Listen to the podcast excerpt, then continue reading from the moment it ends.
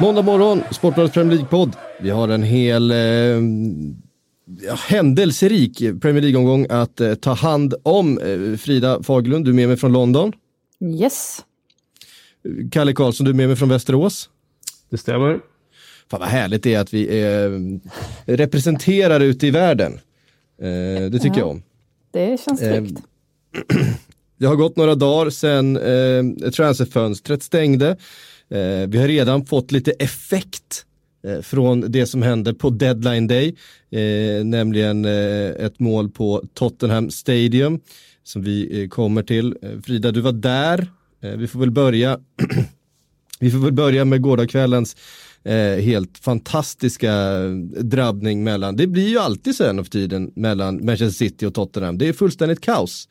Eh, så att jag respekterar verkligen Mike, eh, eller vad heter han, Mike Rileys beslut att slänga in Mike Dean i den här soppan. Om det nu liksom garanterat alltid är, är domslutskaos mellan Manchester City och eh, Tottenham, då är det klart att Mike Dean ska in där.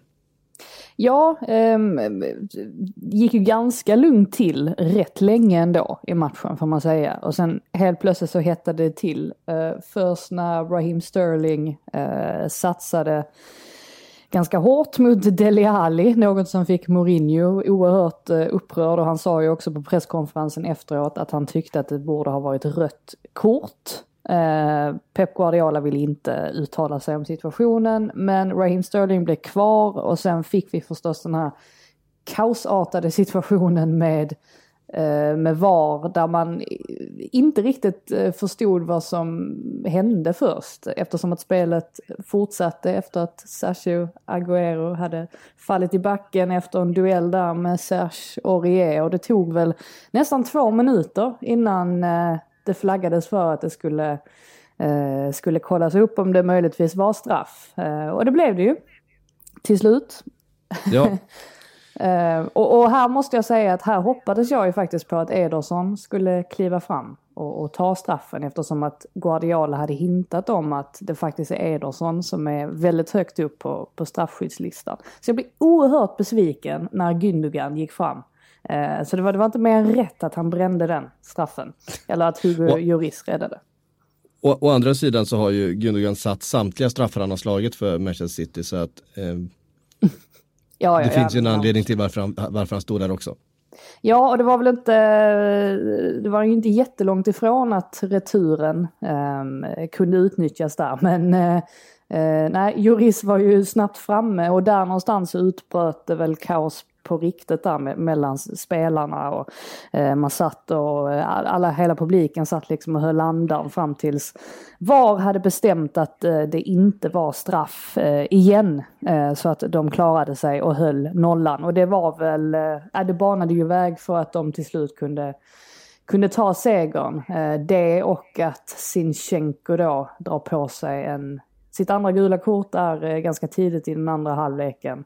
Ehm, och givetvis då det fantastiska avslutet från Steven Bergwijn. Nu uttalar jag det med oerhört eh, engelskt eh, uttal. Eh, jag pratade med någon holländare som, som uttalade det lite mer sådär Bergwijn. Ja. Men, men jag Ja. tänker att jag håller mig till, till Bergwijn. Eh, han gjorde en oerhört bra debut överlag. Eh, så det var kul att han fick kliva fram och, och göra mål direkt. Ja.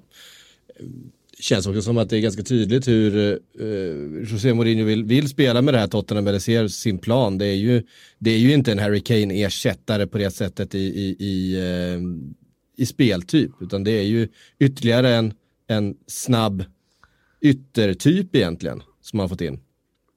En omställningsspelare känns det som. I, i högre utsträckning än Harry Kane. Ja, jag tror inte att eh, man ska luras för mycket av de där första matcherna som Tottenham spelade under José Mourinho, där de spelade, ja, som jag hävdar, då, liksom 3-2-5 eller 2-3-5, som alla lag gör nu för tiden. Eh, jag tror att eh, det är eh, hans sätt att någonstans eh, ja, men som han alltid gör. Han är ju, han är ju smart. Han, eh, han vet hur han ska styra sitt narrativ. Och hade han börjat spela defensivt med Tottenham, då vet han att han får det emot sig. Men nu börjar han spela offensivt och resultaten var väl lite si där. Eh, nu tror jag att han kommer gå tillbaka till, ja, vilket han har gjort, till att hur ska vi vinna matcher. Och det har de ju gjort nu. Eh, och självklart när han möter Pep så måste han ju vara så pragmatisk som det någonsin går. Eh, det var han ju igår och jag tycker väl i och för sig inte att han ska hyllas för gårdagens match. Han ska hyllas mer egentligen för insatsen mot Liverpool. Eh, för det är helt ofattbart hur de kunde vinna gårdagens match, tycker jag. Det, det ska inte vara möjligt, sett till hur matchen såg ut. Eh, nu var det ju för sig möjligt. Nu har ju Blixten slagit ner två gånger på samma ställe den här säsongen. För jag vill nog påstå att Manchester City-Tottenham-mötet eh, på Etihad är en av de mest imponerande insatserna som har gjorts den här säsongen av ett lag. Trots Liverpools hela, eh, som eh, överkörning av Premier League. Så, så bra som City var i den matchen har jag nog inte sett någon nått den höjden. Då blev det ändå bara 2-2 i den matchen, trots att City hade över 30 avslut eller någonting. Eh, mm. Nu var det ju faktiskt inte riktigt lika eh, många chanser igår, men det var ju ändå tillräckligt för att göra 4-5 mål, kändes det som. Och det var nästan komiskt hur, hur de slog knut på sig själva när de brände öppna lägen till slut där. Eh, mm. Inte minst den där gången när Tottenham var rädda på mållinjen och de får returen till sig. Loris står inte ens i målet då. han har krockat med, med, med Davison Sanchez tror jag. och har liksom snubblat vid, vid straffområdesgränsen och, och är långt därifrån. Ehm, ja, um, det var ju... Eh, det var en sån där dag när eh, som tränare får man ju gråa hår av den där typen av missar. Och, mm. Jag tycker det är symptomatiskt för Citys säsong. Jag tycker faktiskt de har spelat rätt bra den här säsongen mm. också. Men de har varit väldigt ineffektiva jämfört med förra säsongen och deras försvarsspel har inte varit tillräckligt bra. Nu var ju försvarsspelet helt okej okay i den här matchen fram till utvisningen. Den får ju extremt stor påverkan. Men de får ju skylla mm. sig själva där. Jag vet inte, Mares han slår en hörna där som är... Vad håller han på med? Alltså, Nej. vad tänker han med? Eh, det, det var inte ens ett läge att slå en sån boll Tottenham stod ju bara och väntade på att ta den och bryta den bollen och så blir Vinks nedgjord av Shinchenko. Jag tycker ett såklart andra gult kort. Och, och mm. därifrån sen så ändrar ju matchen karaktär. Jag håller med om att det är signifikant för, för Citys eh, säsong det här att de åker på den, den här sortens plumpar och att de har svårt liksom, med omställningsfarliga motståndare att hantera det. Eh, tror att alla som såg derbyt mot United nu, eh, eller förra veckan, tidigare i veckan där. Eh, där City visserligen går vidare eh, men förlorar med, med 0-1. De spelar inte jättebra men har samtidigt enormt många lägen eh, att faktiskt liksom döda matchen och, och, lyckas inte göra det där heller. Eh, alltså det, det är ju ett problem som, alltså Guardiola tittade ju i princip åt det efter presskonferensen för att Eh, det är ju verkligen deras stora akilleshäl just att när de inte får in något mål eh, då, då är de så oerhört sårbara. Eh, och det är ju givetvis någonting som de måste rätta till om de nu ska gå långt i Champions League och sådär som, som Guardiola sa att nu, nu blir det ju fokus på det liksom för att Liverpool är ju 22 poäng före, det, det finns ju ingen chans i världen att, att, att rädda upp den här säsongen i ligan. Men det är ju eh, en, en oerhört stor svaghet får man säga. Så man är lite förvånad ändå över att de, de visar, eller sådär. Ja, alltså ska vi säga någonting mer om det? Det har ju varit otroligt mycket snack såklart om eh, eh, straffsituationerna. Den, den första som eh, Mike Dean då inte ger. Eh, han gör, tror jag, fyra eller fem gånger visar han med händerna hur en boll ser ut. Eh, på klassiskt Mike Dean-vis. Eh, Eh, innan då eh, VAR går in och, och bryter matchen mitt i spelet. Det är väl första gången som det har hänt, eh, vad ja, jag har sett det, i alla fall. Det, jag kan inte erinra mig om att det har skett tidigare, men då har de alltså en två minuters eh, regel då, antar jag, ja. får vi ju anta. Ja. Ja. Eh, och det känns, ju, det känns ju rimligt att de har det. Jag kan tycka att den gränsen borde vara lägre. Jag kan tycka att den borde vara en minut. Varför ska spelet gå vidare längre om det nu är så att de ska in och titta på situationen? Ja, exakt, varför ska spelet gå vidare överhuvudtaget om det? Eh, så, om det alltså, framförallt när det är i ett sånt läge där City helt på ett ofarligt sätt har bollen. Det är inte så att de blåser mitt i ett friläge eller något sånt där. Mm. Jag blev förvånad också för att äh, Agüero var det väl som låg ner i, i Tottenhams straffområde. Jag blev förvånad över att City inte själva spelade ut bollen. Um, I det läget. Det var ju faktiskt, det var, alltså, de hade ju verkligen kontrollen själva över bollen i eh, ett helt ofarligt läge mitt på plan. Um, Ja, det kan man tycka. Men det var ju ja. intressant tycker jag bara, nummer ett, att Mike Dean inte blåser straff. Han har ju alltid i sin karriär velat göra allt för att hamna i centrum. Eh, nu har han väl läst Opta-statistiken som florerar i sociala medier, att han har blåst liksom, eh, avsevärt många fler straffar än alla andra domare och liksom gör en poäng av att han inte ska blåsa. Där blåser ju han alltid för annars. Får han Men, minsta ja. möjliga lillfinger till att blåsa en straff så blåser han ju. Och nu tar han inte det som jag tycker är, jag tycker är straff den första. Det är inget att snacka om. Var det gör rätt som går in och ändrar. Jag tycker dessutom det är clear and obvious foul. Eh, eller, eller fel liksom. Jag tycker att det är solklar straff. Eh, och sen, eh, ja den andra straffen så så vet jag inte om VAR faller lite för det här med trycket och så vidare. Eh, jag tycker nog att det kan mycket väl vara en andra straff. Sen var jag förvånad, för jag tänkte faktiskt på det där med Loris. Till och med när straffen slogs i realtid så tänkte jag på att jag tyckte han var tidigt från linjen. Det kändes som han var mm. tidigt mm. från linjen. Och sen när jag såg första reprisen kände jag, ja det där borde ju definitivt gå. Men nu tittar ju inte VAR på det. Så då borde ju Mike Nej. Dean ha tittat på det istället, men det gjorde han ju inte. Jag kan tycka att VAR borde titta på det. Det är ju en ganska viktig grej. Eh, när du slår ja, en straff precis. och målvakten håller sig till den där regeln som de säger att de ska bli noggrannare med. Mm. Men jag har inte alls ja, alltså... haft den uppfattningen om, om Dean att han att han blåser lika ofta längre, alltså sen VAR installerades. Jag, jag har snarare uppfattningen att han, att han oftare väljer att släppa situationer. Att han, mm. att han hellre vill att, att, för jag tycker, nu kommer jag inte ihåg exakt vilken match det var, men det var någon pepp-incident i någon Arsenal-match där han eh, borde ha fått, ja men det kan väl ha varit eh, mötet där då för några veckor sedan, när han borde ha fått en straff med sig och inte fick det. Alltså Mike Dean lät bara spelet fortsätta. Jag tycker att jag har sett detta från honom ganska ja. många gånger nu på sistone. Ja, men det håller jag med om. Det håller jag med om. Precis. Att sen VAR kom in har han förändrats, precis som alla andra domare. De har blivit rädda Även... för att ta beslut. Även Newcastle, eh, Tottenham där när Kane görs ner bakifrån i straffområdet. När han så mm. uppenbart på något sätt signalerar, jag väntar besked från VAR innan jag fattar ja. något beslut själv. Ja, just det. Han är väl den domaren som tydligast har visat det. Att nej, jag, jag låter VAR sköta det här. Eh, ja. Just i den situationen. Där. Ja, det är ju för grann alltså. Eh, men eh, nu när det blir straff, hamnar den på Mike Deans konto då eller hamnar den på VARs konto? Undrar jag. Det är väl Kevin, måste vara Kevin Friends konto då, eftersom ja. det var han som satt i varummet. Eller Mike Rileys konto som är domarbas. Ja. För kontoret får ta den. Ja. Det är också sådär, de där två minuterna fotboll som spelades där fram till att de blåste, eh, räknas inte de minuterna överhuvudtaget? Eh, alltså jag tänker på inte statistik och sådana här saker. Inte en eh, aning. hur, hur, hur, ja, va, saker, gula kort som hade skett under de två minuterna, hade de slutat gälla då eller? Vad hade hänt om City hade gjort mål under de där två minuterna? Om ja, City precis. hade gjort mål? För då skulle målet dras tillbaka och ska ha straff istället. Ja. Kan jag tycka. Eller, ja, så borde det vara. Eh, ska Sterling ha straff i situationen direkt efter? Jag tycker det. Ja, alltså jag såg faktiskt inte någon riktigt bra repris. Det var nog för att jag var mitt uppe i annat just då.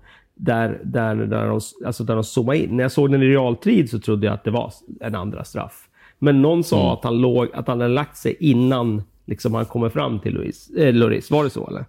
Han får ju lite han... sådär sparrisknä precis. Eh, ah, han, okay. han, märker ju att han, han märker att han kommer få touchen. Han, ah, dels, han ser ju att, att Juris är i vägen för honom liksom. Plus att han har petat bollen lite för långt ifrån sig så han kommer nog inte hinna upp den före den rinner ut. Ah.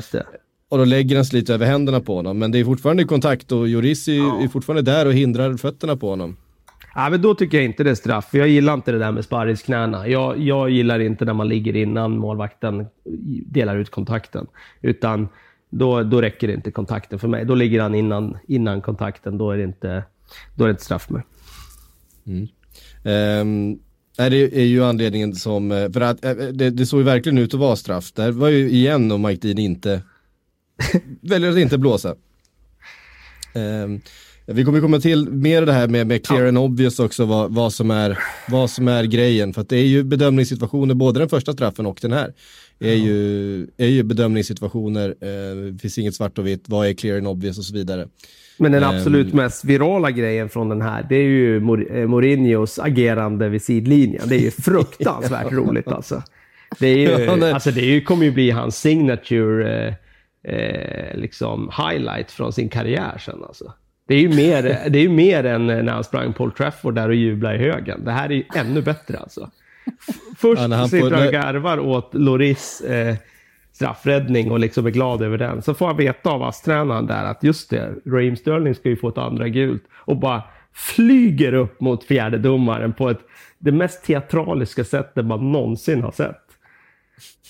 Mm, Nej, jag, kan jag det var helt fantastiskt. Jag kan meddela att han var oerhört ödmjuk på presskonferensen efteråt. Det, det var inte speciellt otippat. Det, det är ju det är som Dr. Alltså det är ju liksom, han är verkligen two-faced på, på ett helt sanslöst sätt. Att han kan liksom ändra sig så, alltså beroende på om det är en förlust eller, eller seger. Alltså det är helt, det är helt ofattbart. Men det, det, det hedrar väl honom i och för sig.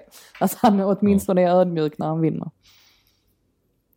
Ja, eh, eh, en sån karaktär och det här är väl det, den typen av utav Tottenham vi kommer få se eh, resten av den här säsongen. De har ju häng nu på den där Champions League-platsen. Det var 11 poäng efter när Mourinho tog över. Alltså 11 poäng upp till fjärdeplatsen. Nu är det bara fyra efter att eh, ja, Chelsea slutat ta tre poängare eh, i stort sett. De har ju eh, otroligt formsvaga just nu, Chelsea. Eh, och det får väl bli övergången då till nästa match. Eh, som då var eh, Leicester-Chelsea helt enkelt på King Power Stadium. 2-2 eh, slutade den. Ehm, två lag som, i och för sig, det var en ganska bra match tycker jag. Eh, det var två lag som, som spelade bra, det var, det var precis så jämnt som det ska vara mellan två stycken topp fyra lag helt enkelt. Eh, går rykten om att Tammy Abraham spelar med lite, eh, lite känningar just nu, att han är sliten efter den här säsongen. Eh, Fick inte in någon, någon striker på deadline day som de hade velat. Lampard var lite besviken. Trots det då, in, ingen Giro ens på bänken den här eh, veckan heller. 2-2 eh, som sagt eh, i matchen, mål av Rydiger och eh, Harvey Barnes som fortsätter göra mål och, lever och leverera. Han har liksom smugit igång och är kanske ja, men en av Leicesters absolut viktigaste spelare nu eh, en så här långt in i säsongen. Eh, Frida, så vet att du kollade den matchen också. Vad var dina intryck från eh, det här topp 4-mötet? Att eh, Chelsea har ju, har ju tur i den här matchen. Att man får med sig en poäng. Alltså dels måste jag ju säga att Rydegers nick där, alltså särskilt den andra, är ju helt fantastisk. Alltså vilken, vilken båge han får på nicken. Alltså Schmeichel ser ju inte ut att ha en chans, vilket ändå, alltså man, man tycker liksom det är inte sån fart på själva nicken. Men det är som att alltså, själva bågen blir sådär otroligt eh, perfekt. Um, men det är klart att Leicester har ju, eh, de har rätt många bra chanser där i, slutet att, att eh, ändå gå därifrån med, med tre poäng. Och det är väl skönt för dem att det finns någon annan som har börjat göra mål också med tanke på att de tidigare eller fortfarande för, förlitar sig lite, lite för mycket på, på Jamie Vardy. Um, och det är väl lite samma sak med Chelsea där och, och Tammy Abraham. Uh, uppenbarligen är det ju så att uh, Frank Lampard uh, inte föredrar uh, Giroud. Ehm, och uh, Batshuayi litar han väl inte heller på. Alltså, det säger väl allt när han inte byter in någon eh, renodlad striker där i slutet utan väljer liksom att, eh, att plocka in ytterligare en, en mittfältare och, och liksom spela med, med fler yttrar på planen. Eh, en annan sak som man måste lyfta är ju även att Lampard petade Kepa Eh, vilket var, eh, alltså det uppskattades från supporterhåll eh, på många sätt faktiskt. Eh, att, att Lampard mm. liksom visade att Kepa minsann inte ska vara så säker på sin plats. Eh, problemet för Chelsea är ju att det är Caballero som är andra målvakt. Eh, och det funkade ju inte riktigt att, att göra så. med tanke på att han, han var skakig. Och, och, är ju, han är ju inte en, en toppmålvakt. Jag förstår ju de här ryktena att Chelsea ville få in en, en reservmålvakt då, alltså typ någon som Nick Pope eller sådär. Eh, nu är väl Nick Precis. Pope för bra, alltså varför skulle han vilja sitta på bänken? Eh, om det är så. Eh, men, men, det är ju tydligt att Kepa behöver någon att konkurrera med så att han, han kan hålla igång. Men Caballero är ju, är ju inte, inte den konkurrenten han behöver. Ja, alltså det, det det är kanske hårt att säga att Caballero får ta på sig eh, 2-1 målet till Leicester, men, men det är han klart att... Han är skakig. Han är skakig, han blir, eh, det blir ett överlångt inlägg som han ska springa ut och, och ta. Så springer Thielemans ner tror jag det är och, och fångar upp bollen istället eh, och skickar in bollen och eh, Ben Chilwell är det som stöter in den i, i, i första stolpen och när Caballero liksom bara nästan hinner tillbaks eh, i rätt position. Eh, han hinner ju tillbaks men han är liksom inte eh, på något sätt fötterna med sig när skottet kommer. Eh, det, så, det såg svagt, skakigt ut. Eh, men som sagt, eh, poängtapp för Chelsea då med jagande Tottenham och Tottenham som nu har lite form känns det som.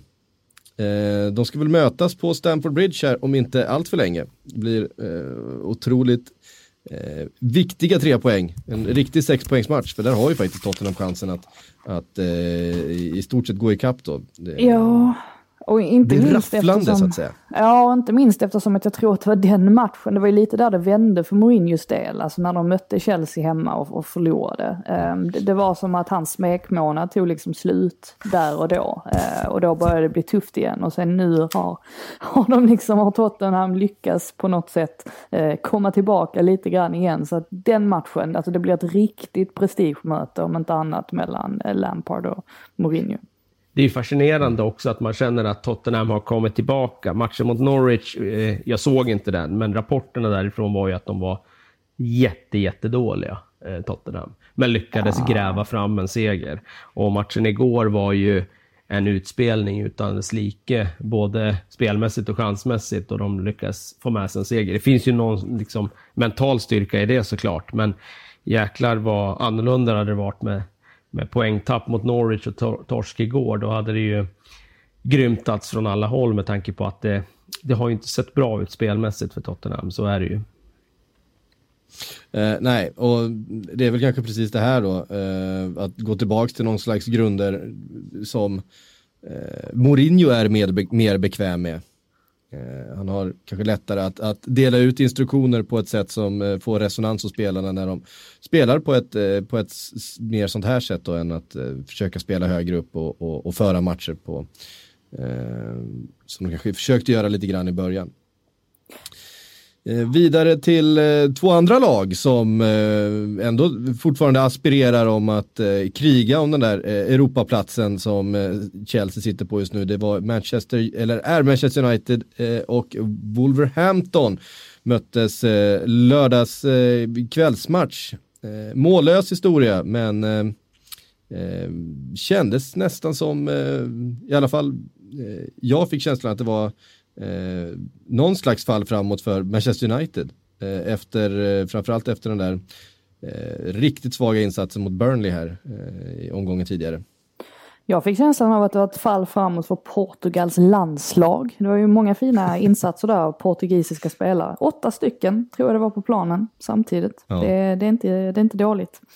Uh, nej men alltså jag, jag, kan förstå vad du, vad du menar. Uh, mm. jag, jag, tror jag skrev också efter matchen att Eh, det var ju liksom en okej okay insats av Manchester City. Sen hamnar vi återigen i det där liksom Eh, ska det vara okej okay för Manchester, eh, sa jag City? Nej, United. Du sa City, men du menar United. Ja, givetvis. Eh, det, det, var en okej okay insats från Manchester United. Eh, men ska det vara okej okay att spela 0-0 hemma mot Wolves? Om man är Manchester United. Det är ju återigen där man hamnar i den eh, debatten. Eh, men jag, jag håller med om att det är väl klart att United hade kunnat vinna den här matchen. Å andra sidan hade Wolves också kunnat vinna matchen.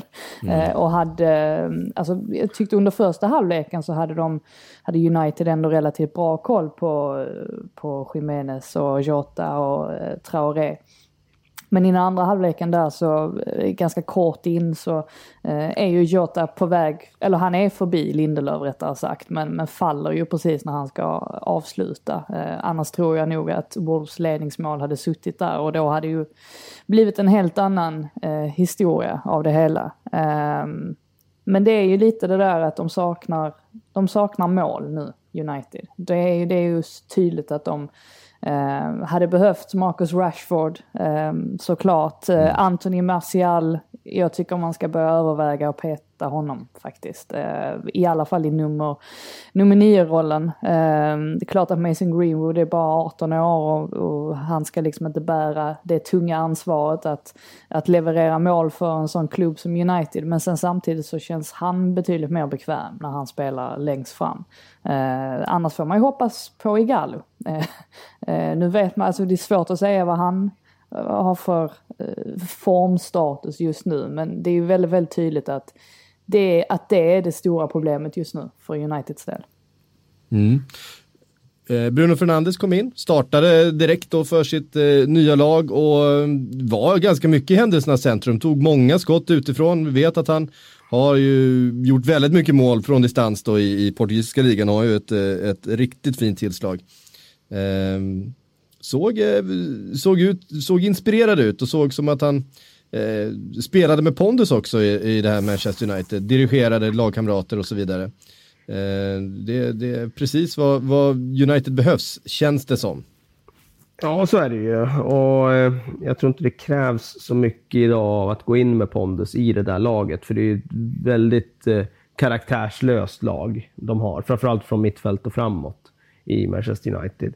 Eh, så att eh, eh jag förväntar mig att mycket av spelet skulle kretsa kring honom och att han skulle ta stor plats. Sen eh, är det ju svårt att gå in i ett så dysfunktionellt lag som det ändå är. och, och jag tror att det kommer behöva ta lite tid innan han hittar sin plats där. Men det är klart, med det där tillslaget han har, han kommit till rätt mycket avslut. Eh, har en förmåga att, att göra det, både när det gäller andra våg och från distans. Så kommer han säkert göra något mål här och där och vara nyttig.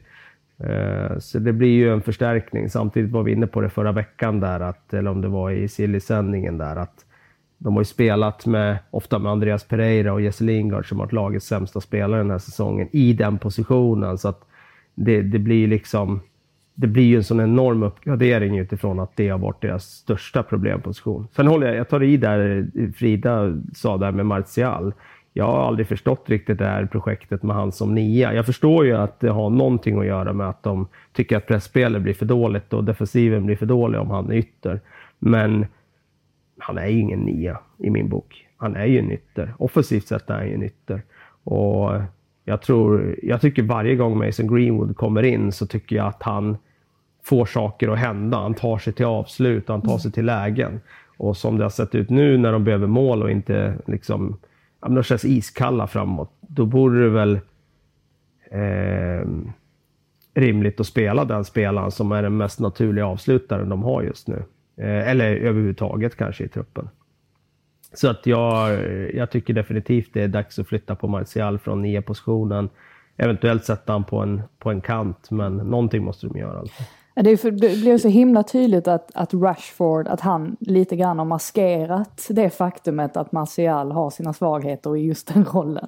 Eftersom att eh, Rashford liksom dels får så mycket, alltså han är oerhört duktig i, i pressspelet och sådär, men att han Eh, han är trots allt deras bästa, bästa målskytt. Eh, alltså det har ju gjort då att man har liksom inte tänkt på Martial på det sättet. Men eh, ja, som sagt, jag, jag, jag tycker definitivt att eh, man måste överväga att göra någonting åt, göra någonting åt honom. Ja. Um, Wolves, Manchester United kanske inte de två formstarkaste lagen just nu. Ehm, de två formstarkaste är väl kanske i sådana fall eh, Liverpool och Southampton som eh, möttes på Anfield då strax för United-Wolves-matchen. 4-0 till Liverpool, men det var efter en första halvlek i alla fall där ehm, Southampton verkligen eh, pressade hemmalaget och var mm, nog närmare ledningen än vad Liverpool var i, i halvtid. Sen, eh, sen rann det så, som det gör ibland eh, iväg då när eh, Liverpool fick in ettan eh, i andra. Men eh, eh Southampton stod upp bra. Ja, jag har inte sett matchen så jag kan inte liksom säga så mycket om första halvlek sådär. Men man kan ju konstatera att eh, alltså Liverpool har ju blivit så otroligt trygga i att de är fysiskt starkare än alla motståndare. Så de vet ju att sista 20 matcherna så även om de ligger under, vilket de gjorde ett par gånger där i början av säsongen, där Villa borta till exempel, så är de ju mm. trygga i att de, de kommer pumpa ner sina motståndare det är ganska ofta som du har sett, om, inte nu kanske efter jul och så, men om du tar eh, på hösten där var det ju trevande många gånger före paus. Eh, men man visste ju ändå att de kommer mala ner sitt motstånd förr eller senare. Och det, jag antar att det var någon form av det nu eftersom siffrorna rann iväg på det där sättet. Ja. Jag, jag, jag, vill eh, gärna ja, hade... ha, ja, jag vill gärna höra en analys också av dig psyk, alltså hur, hur uh, Oxlade Chamberlain skötte sig uh, i, i frontlinjen. Ja, eh, också Chamberlain var väl kanske under första halvleken tyckte jag han var, var Liverpools bästa spelare. Eh, var den som fick saker att hända framåt. Han fick ju kliva in då på Manés eh, position till vänster i, i fronttrean där, Mané som har en, en muskelskada. Eh, gör det väldigt bra, det är klart att han inte är en Sadio Mané. Eh, han kan liksom inte göra saker ur ingenting på det sättet som, som Mané eh, kan göra. Ehm, men tyckte han var, löste uppgiften väldigt bra. Sen så, så tror jag jag hellre ser honom i, i en mittfältsroll där han kan liksom transportera boll eh, centralt i, i, plan och sådär. Det tycker jag han är, kommer ännu mer till sin rätt. Men, men eh, klart godkänd om man säger så. Sen gör han ju ett, eh, ett riktigt fint mål. Eh, framspelad av Firmino som verkligen kom igång i, i andra halvlek då, gör ju tre assist eh, till slut. Han var också lite, precis som hela laget, lite skakig i första. Det var ett par eh, situationer där som eh, var lite oklara, inte minst en ett tillbakaspel från, från Andy Robertson som Alisson plockade upp som eh, Southampton-spelarna ville ha till, eh, till ett tillbakaspel. Gavs inte utav eh, domaren då. Det är heller inte någonting sånt som, som eh, VAR tittar på eftersom det inte ger straff. Eh, men det fanns ett par eh, liksom, lite skakiga situationer i, under den första halvleken. I, I andra så är det ju faktiskt inget snack. Um, det var en, eh, en straffsituation eh, strax före Liverpool gör 1-0. Det ska sägas att, att eh, Liverpool har en, en straffsituation i första också. Eh, den tittar var på, eh, den första Firmino rivs ner, ehm, men väljer sig att eh, inte ges. Ehm, ja, det kan man väl, det är väl så här 50-50 situation. Och det skulle jag säga att den andra är också, ingen av straffarna ges. Eh, men efter det så har Southampton egentligen ingenting. Sen är det som att Liverpool lägger i den där högre växeln som de har förmåga att göra och då, eh, de kunde faktiskt gjort mer än de här fyra målen eh, i andra. Det, det, då klarar Southampton inte av eh, tempot helt enkelt. Och, eh, framförallt är det ju ett mål som, där Salah är ja, par tre decimeter offside då i, i slutändan men som är ett mål där de, Liverpool då spelar sig upp från målvakten eh, på ett sätt, det hade ju varit ett av de snyggaste målen på Anfield. Eh, inte bara den här säsongen utan ganska långt tillbaka. Så det var ett helt fantastiskt lagmål med eh, ett tempo i passningsspelet och liksom en akkuratess i, i det man gör som är eh, liksom på en nivå man, man jag har inte sett från något Liverpool-lag eh, speciellt många gånger. Men just det målet av då för någon, någon decimeter offside Salah och det var väl, var väl korrekt. Annars så eh, ja, körde de ju över eh, Southampton i, i andra halvlek. Eh, 22 poängs ledning nu. Vågar du fira? 22 poängs eh, ledning nu. Ja. ja, det ska ju rätt mycket till för att det inte blir en lig ligatitel nu. rätt mycket det, till. Det, det är helt sjukt. Du kan alltså inte säga att de har vunnit ligan alltså? Uh, jag du vågar inte säga det. De kan ju säga, de du inte säga. Ja, men du, I den här podden är du inte supporter, då är du ju programledare. Du vågar inte Nej, säga precis. det i den. I jo, den men det, det, det, det, är klart att det, det, det, det är klart att det är över. Det har ju varit över ganska länge. Jag skulle säga att eh, någonstans där, när, när City förlorade mot Wolves i vintras, eh, där någonstans kändes det som att eh, dels var, hade Liverpool varit det bästa laget men också hade City tappat så pass mycket poäng då att eh, det såg eh, ut som det skulle väldigt mycket till för att eh, City skulle hitta en form igen bara så att de skulle kunna utmana. Då hade det liksom förväntats att de skulle vinna samtliga eh, matcher helt enkelt därifrån för att kunna utmana eh, i stort sett. Eh, för tittar man bakåt, Liverpool förlorade bara en enda match under hela förra säsongen också. Ehm, så det är ju så här, skulle, man, skulle, man, skulle laget då, vilket många menar eh, är ganska rimligt, gå igenom hela den här säsongen utan att förlora en enda match. Då skulle man alltså ha gått igenom två säsonger med det här laget med en förlust och det var den där förlusten mot Manchester City när bollen var eh, en Någon centimeter ifrån att, ja, precis, från att gå över linjen. Det skulle vara enda förlusten på två säsonger för Liverpool. Och eh, att de plötsligt skulle börja tappa så mycket poäng eh, känns inte speciellt troligt. Och nu 22 poäng är den största ledningen som någon någonsin har haft i det är det ju varje vecka. Men eh, det, det, jag, jag, tycker det är mest sanslöst att de faktiskt kan säkra titeln redan i mars. Alltså det, det känns ju helt... Um, det känns ja, ju helt sjukt. faktiskt. Men det är ju ett uh, enormt underbetyg också åt de andra lagen. Alltså ja, alla har ju bara så. kapitulerat. Det är ju, jag menar, ta en fjärde plats den här säsongen måste ju vara bland de lägsta poängskördarna någonsin som har krävts. Alltså i alla fall, i alla fall, mm. i alla fall sen Big Four-fenomenet. Mm. Guardiola hade ja, fortfarande en, eh, han hade en Ehm, en intressant utläggning eh, på sin presskonferens, en, en syrlig sådan eh, kan jag säga. Eh, där han pratade om, han, han ville typ inte prata om framtiden alls, vilket indikerar då att han förmodligen inte är kvar nästa säsong. Det var, det var i alla fall lite det intrycket man fick. Men eh, han pratade om Liverpools dominans och hur en ägare i Premier League eh, hade en massa åsikter eh, när City var som mest dominant och liksom vann ligan eh, för andra året i rad och tyckte liksom att eh, det är dåligt för Premier League att, att City är så dominant och då ställde sig Guardiola frågan, jag undrar vad den ägaren tycker nu när han ser Liverpool som är än mer dominant än vad vi var, alltså i princip. Mm. Jag undrar fortfarande vilken den här ägaren är. Jag Nej, det var ingen ägare, det var Richard Scudamore. Ja, okej. Okay, han, han, sa, han mm. sa owner i alla fall, så det var därför jag jag tror, ja, nej, det som har... Han var ju liga-vd då. Ah, okay. ja, men då det var han som ville med. ha ett uh, tajtare titelrace. Och det är ah, klart okay. att en liga-vd vill ha det. Så han vill väl ha spänning. Jag tycker inte det var någonting att hänga upp sig på. Nej, nej men han menar nej. ju då liksom att, att Liverpool är än mer dominanta än vad de var. Ja, eh, jo, precis. Men jag tyckte inte det var någonting att hänga upp sig på. Han, jag tycker han, där tycker jag han bara famlar efter grejer som man ibland har en tendens att göra. Mm. Eh, och det är klart att det inte är bra för ligan att det ser ut så här. Nej, det eh, kommer inte vara något intresse och det märker man ju själv. Liksom, ja. ja. men det, det, är ju inte några heta matcher som det ska vara vid Nej. den här tiden. Eh, då ska det ju vara med... liksom, alla sitter och kollar på tabellen och fan, vi vinner och så vidare. Och det innebär det här för tabellen. Och det ska vara liksom slaget eh, om ligatiteln mellan två, tre klubbar. Det ska vara slaget mm. om om eh, topp fyra och så vidare. Nu är det ju helt liksom dött. Och topp fyra racet kan ju hottas upp. Men det blir ju också... Eh, det blir ju liksom kallare av att alla lagen är så fruktansvärt dåliga den här säsongen som slåss om topp fyra. Eh, det blir riktigt dåliga allihopa och de, det är inget av de lagens fans som är nöjda med säsongen. Nej. Eh, nej, det, utan det är ju de här uppstickarna, liksom Leicester och Sheffield United och så vidare, så, eh, som har överpresterat. Eh, samtidigt som alla normala eh, topplag då helt enkelt bara underpresterar.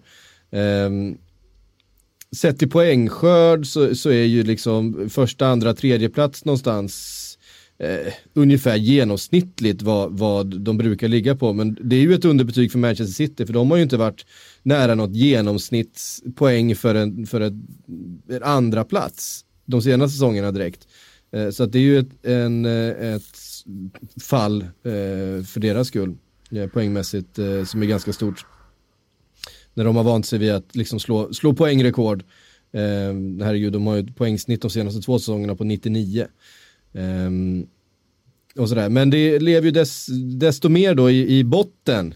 Eh, och vi hade några riktigt eh, eh, intressanta matcher eh, i bottenstriden också då.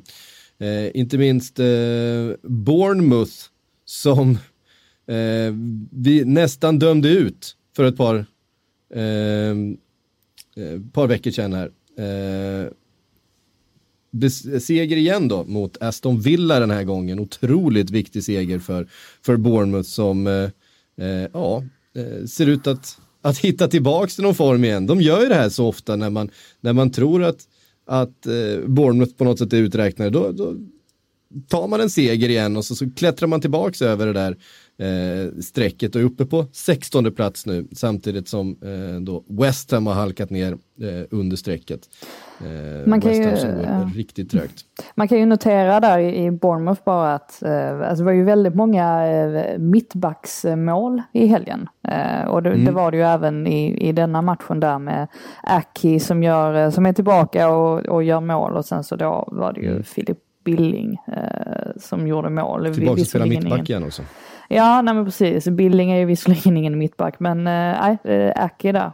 Um, och Joshua King satt ju på, på läktaren. De har ju fortfarande en hel del skador där, Bournemouth. Um, men jag tror det är tur för dem uh, att han blev kvar i slutändan. Han var ju, um, han var ju inte sådär jättenära egentligen Manchester United som man kanske hade trott såg jag nu här på morgonen. Där Ornstein som brukar ha koll på grejerna eh, skrev om, mm. om själva spelet bakom. Eh, och det sades ju att King var besviken på Bournemouth men det ska tydligen ha varit fel, felaktiga uppgifter. Utan de King var besvikna på var, var United snarare som, som inte fullföljde eh, intresset. Så att eh, nej, alltså Bournemouth får ju hoppas på detta. De har ju fortfarande en bra trupp. Eh, alltså det ska man komma ihåg, alltså bättre än, än, äh, än ett gäng andra i, i ligan. Så att det är väl klart att de fortfarande har, har stora möjligheter att i alla fall klara sig kvar i Premier League. Men då, då behövs det ju att man vinner de här sexpoängsmatcherna mot, mot lagen som också är där nere i botten. Precis. Um... Cool fact a crocodile can't stick out its tongue. Also, you can get health insurance for a month or just under a year in some states. United Healthcare short term insurance plans, underwritten by Golden Rule Insurance Company, offer flexible, budget friendly coverage for you. Learn more at uh1.com. I söndags hade vi såklart eh, Tottenham Manchester City. Vi hade också Burnley Arsenal. Arsenal som ju alltid slår Burnley. Eh, det har ju varit så de senaste åren. Eh, varit favoritmotståndare. Tio åren faktiskt. Ja, Eh, så inte den här söndagen. Kryss på Turf Moor. Eh, och det där Arteta-projektet kommer liksom inte riktigt igång. Det känns som att de, han, han, har löst mycket. Det känns som att de är svårare att slå och så vidare. De, de, de river och sliter. Det känns som att det finns mer struktur, men, men segrarna uteblir. Frida, vad beror det på? Det är du som är liksom Arteta-korrespondent här. Ja, eller hur? Alltså det, det, känns som att det har blivit så. Sen kan jag bli mm. lite, mm. man, måste liksom skilja, skilja lite på grejer. Att, men det är så kul att de som eh, håller på andra lag eller som har varit tveksamma till anställning av Arteta liksom direkt är ute efter varje match. Och kolla här, Arsenal har inte vunnit på så här många matcher. De kryssar bara en massa matcher och så vidare.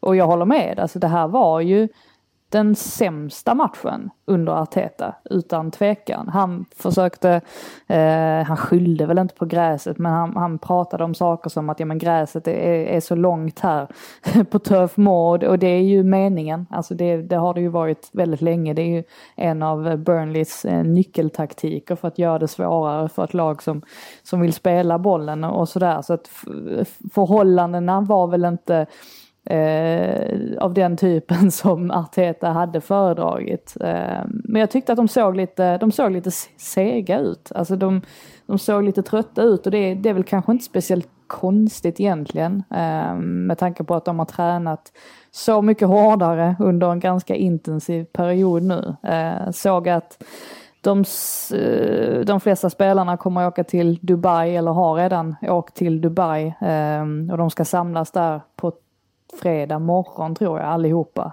Um, så att förhoppningen är där då att de ska kunna vila upp sig lite nu under vinterlovet uh, och, och sen komma tillbaka. Mm. Men det är ju tydligt det är ju tydligt att, att det är någonting som inte stämmer just nu och jag tror man får lägga till också det här med att Saka tvingades gå ut där ganska tidigt. Det kändes som att det också påverkade matchen ganska mycket.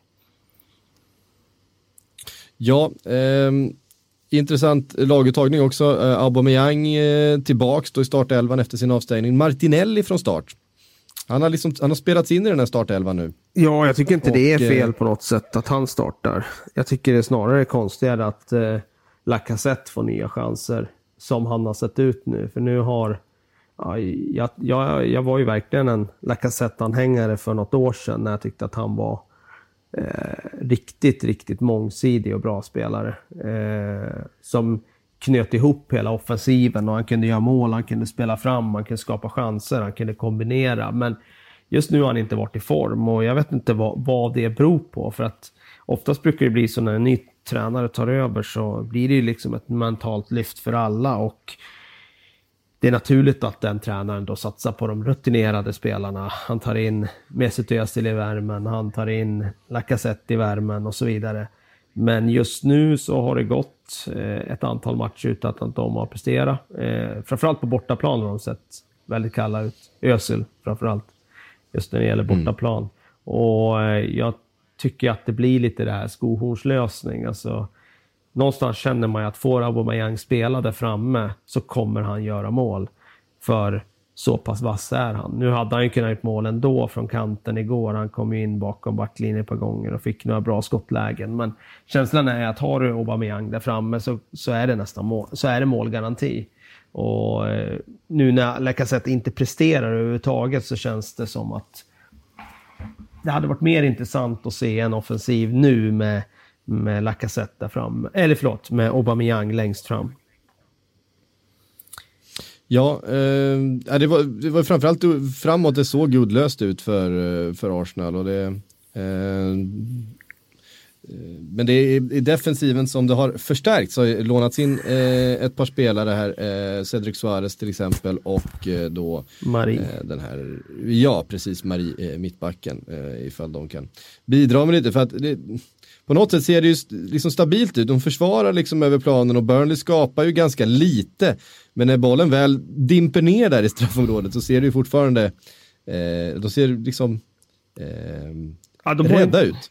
De, de, har ju inte de bästa defensiva försvararna, så är det ju. Louise kan ju Nej. svepa in långbollar bakom backlinjen som få andra mittbackar i ligan kan göra. Men i eget straffområde så finns det ju betydligt bättre försvarare i den här ligan än, än de Arsenal har att tillgå. Och det tror jag inte, liksom, det kan man inte lägga på Arteta, utan du kan inte komma in som tränare och mm. göra dem till bra försvarare i eget straffområde på, på några veckor. Jag tror inte du kan göra det överhuvudtaget. Man kan ju dra parallellen till Jürgen Klopp. Innan han fick, fick nya mittbackar och van Dijk, då såg ju försvaret katastrofalt ut där många gånger. Eh, sen fick han in van Dijk och plötsligt såg det betydligt bättre ut. Han kunde inte heller mm. göra en bra försvarare av, av eh, ja, Klavan eller vem det var som de hade där, jag kommer inte ihåg. eh, utan... Det, ja, alltså... Det, det, det, tror jag att det, då, då, då har man en övertro på en tränares liksom, förmåga. Mm. Eh, däremot kan man kollektivt såklart göra försvarsspelet bättre. Det är självklart. Eh, men till slut så står det också och faller med den individuella kvaliteten. Eh, i nickdueller, i dueller, i löpdueller, i individuellt försvarsspel och så vidare. Eh, så jag, jag, kan inte lägga det på Arteta. De har ju släppt in färre mål. Det som är oroväckande är ju att jag såg en statistikuppgift på att sen han tog över så är det bara Crystal Palace som har färre avslut än Arsenal. Och det är ju oroväckande, för det är ju en sån där grej som verkligen går att ta på. att Vi kan se att offensiven är trubbig, vi kan säga att det beror på ditt och datt, men om de kommer till så få avslut så att det näst sämst i ligan sedan han tog över, då är det ju uppseendeväckande. Mm. Eh, eh, Arsenal då med sitt trettonde kryss för säsongen. Eh, det, eh, det, fjärde raka nu då. Eh, det är alltså mer, fler eh, oavgjorda än vad de någonsin har haft. Mer än Invincible. säsong de hade. Ja, precis. The Invincibles var ju det tidigare rekordet då för Arsenal med 12 kryss. Eh, I eh, går blev det alltså eh, säsongens trettonde för Arsenal. Så att eh, någonstans är man ju svåra att slå ändå. Det är bara sex förluster. Det är lika många förluster som till exempel Leicester eller Manchester City. Ehm, eh, och Wolves för den delen då. Eh, Wolves som ju har för övrigt 11 kryss. Ehm, Ja. Eh, så det, de sticker, verk, sticker, verkligen ut på, på den eh, statistiken.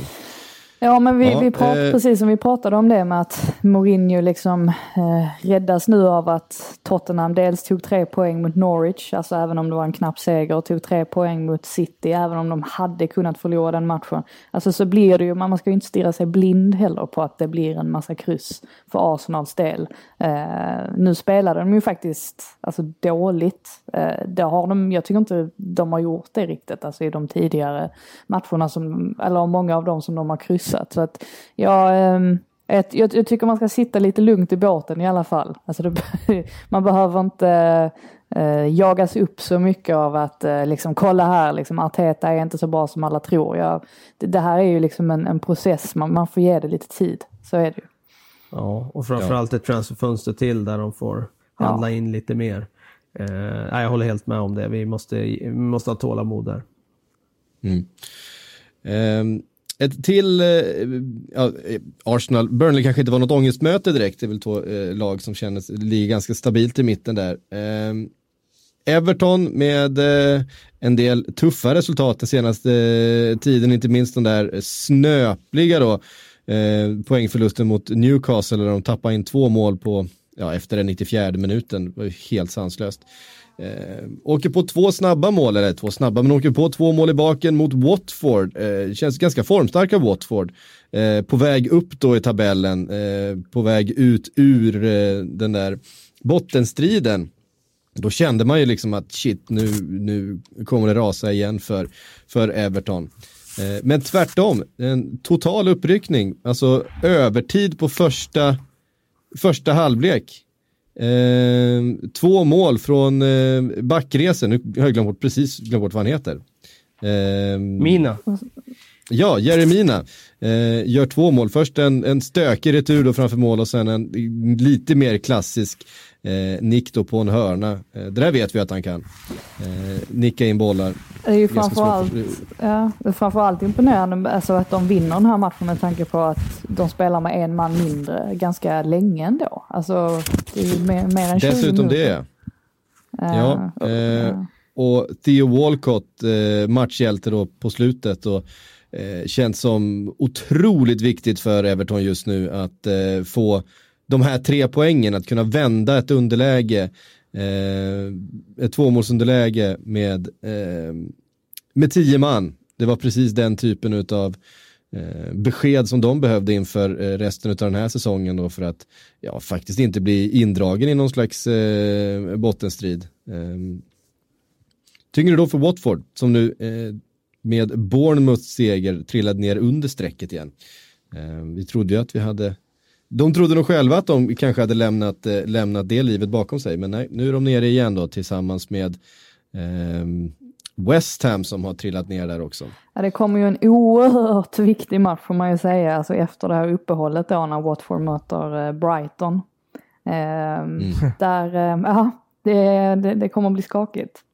Ja, det är tre poäng som skiljer dem nu och Brighton är på 15 plats och Watford på 19. Så att det kommer ju binda ihop bottenstriden om Watford skulle vinna den där matchen.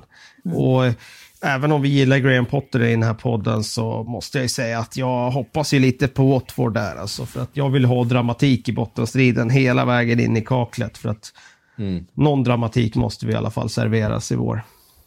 Ja, jag har känslan av att det kommer bli den där bottenstriden och att det kommer vara många lag inblandade.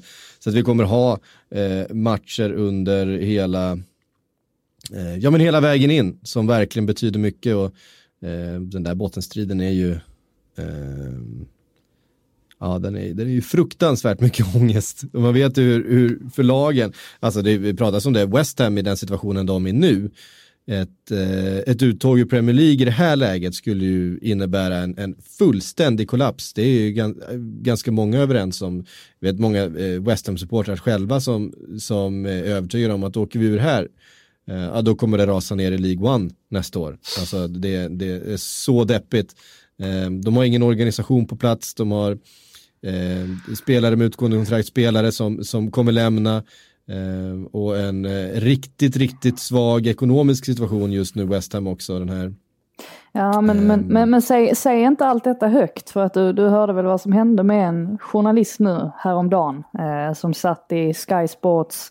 Eh, de har ju ett sånt här eh, söndagsprogram. Ehm, så jag antar väl att det var förra söndagen då som eh, de pratade om West Hams situation och ehm, de här eh, inkallade eh, experterna, eller journalisterna var det väl snarare. Ehm, de nej men alltså var, var ganska krassa i sin utläggning och, och vad, vad ledningen hade gjort fel och så vidare. Det gillade inte West Ham och tvingade Sky Sports att skriva en lång ursäkt som de eh, sa då i gårdagens program blir det ju. Eh, samtidigt som då en journalist faktiskt har blivit bannlyst från London Stadium, alltså en journalist som har täckt eh, West Ham, eh, West Hams matcher framförallt. Eh, han får inte komma dit längre, så att man får, eh, man får tydligen passa sig för vad man säger numera.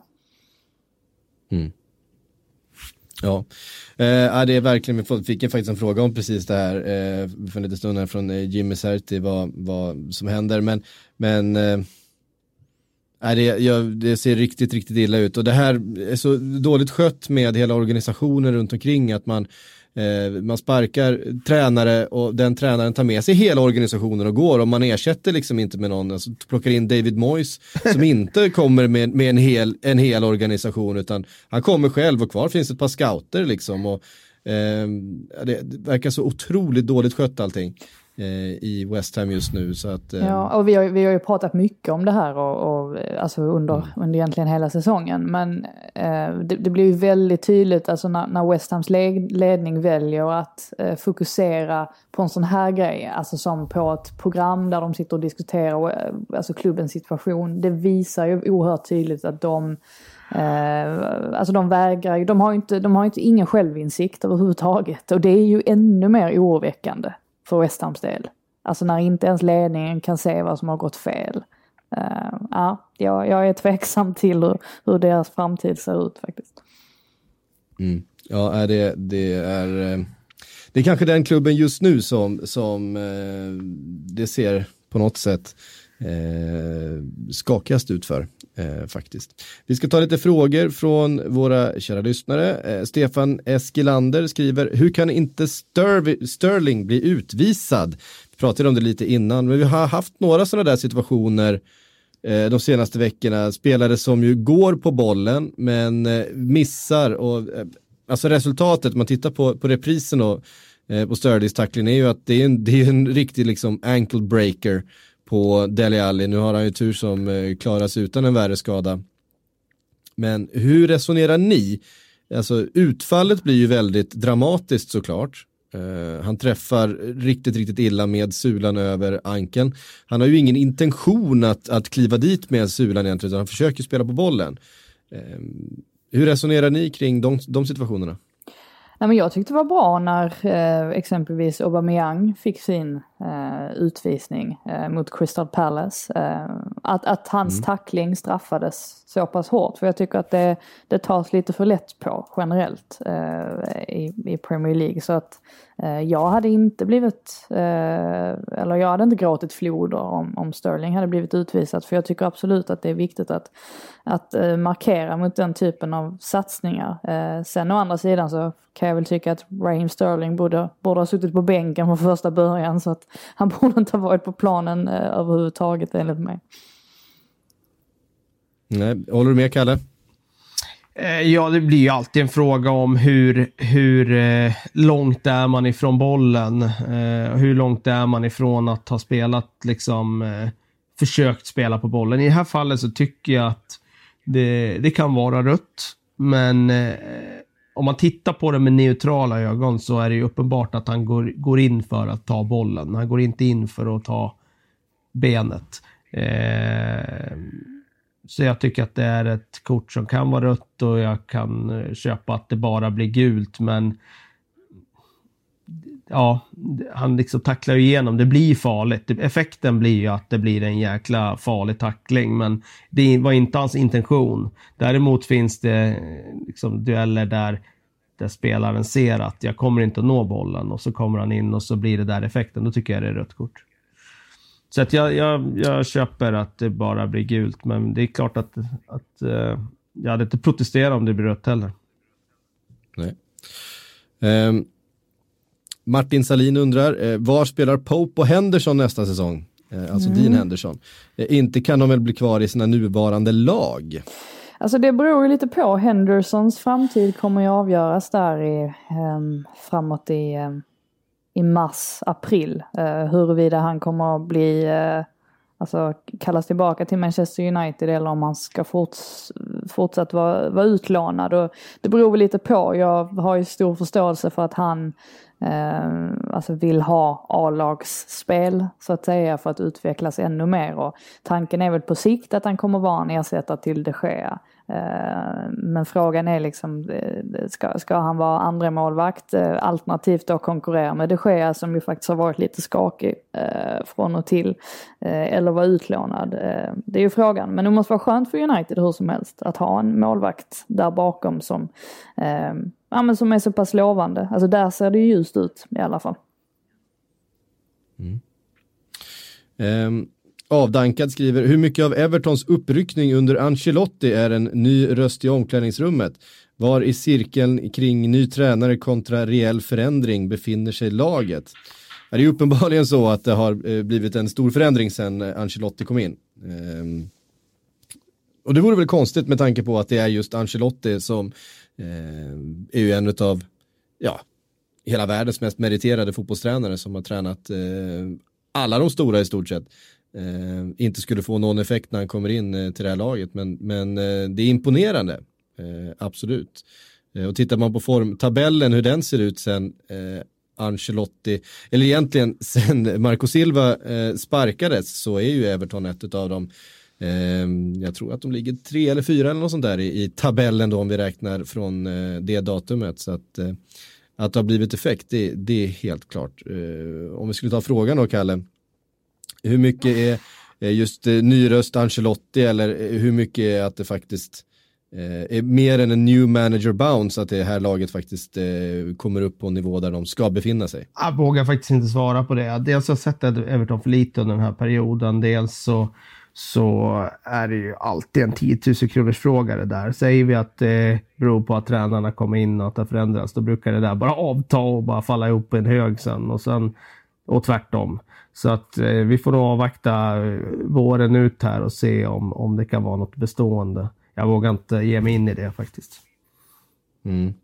Ja, jag bara känner ju bara att min, mina, mina Marco Silva-hyllningar här får ju mer, mer och mer stryk för varje vecka som går. Du har ändå, fram till nu har du ändå eh, liksom stått dig stark i den diskussionen ändå. Hållit din linje ja, liksom, men nu, nu, ja. nu börjar du vika ja, linjen Får ju, linjen får ju på något sätt hållas, eh, i alla fall en tag. Man, är, man kan ju inte vika ner sig hur lätt som helst. Eh, Eh, så är det Kalle Lövgren undrar, eh, är Guendouchi verkligen talangen vi trodde? Ser fortfarande vilsen ut efter snart två år. Och det är med honom på planen som det släpps in mycket fler chanser än när eh, Xhaka och Torreira spelar. Jag tyckte han var riktigt svag i matchen igår faktiskt. Jag tyckte han var fladdrig och slog bort passningar. Och, nej, det var inte hans typ av match det där. Och, ja, han har ju, men det jag tror är en förtroendegrej också. När Teta kom in så, så fick ju inte han något förtroende. Och det är så otroligt viktigt det där med att du kan bygga upp en spelare, du kan såklart sänka spelare också genom att inte spela honom. Och jag tror att eh, när han hamnar vid sidan där så, så, så har han tappat självförtroende och vi vet hur mycket det betyder. Man kan ju jämföra och säga tvärtom då med Xhaka som har gjort det väldigt, väldigt bra sen Arteta tog över. Torreira som också har gjort det väldigt bra sen Arteta tog över och de har ju fått förtroendet. Så jag tror att det är en förtroendegrej. Han är fortfarande väldigt ung. Han är född 99 om jag inte minns fel. Så att eh, vi ska inte ge upp där, men han är ju inte lika het idag som han var efter att han dominerade i höstas den där matchen. Jag minns inte vilka de mötte då, om Weston Villa hemma eller vilka det var när han liksom bara drev på laget och la i en egen växel där. Eh, på den nivån är han ju absolut inte. Mm. Um, vad bra, hörde ni, det var faktiskt det eh, vi hann. Eh, jag bara konstaterar en sak som Peter Andersson skriker. Ben Foster har hållit nollan åtta gånger den här säsongen, men Watford ligger näst sist. Måste vara någon slags rekord. Eh, och ja, det, det, det tror jag också. Att, att ligga näst alltså. sist, ja. att ligga näst sist och ha eh, målvakten som jag tror har hållit nollan typ näst, näst flest gånger. gånger ligan, ja. ja, det låter sjukt eh. faktiskt. ja, eh, vi, vi konstaterar det då och Eh, Eh, nu är det eh, lite semester för en del av spelarna. Eh, ja, för alla spelarna egentligen ett tag framöver. Vi är däremot tillbaks om en vecka igen och så får vi se vad vi pratar om då helt enkelt. Tack för att ni har lyssnat.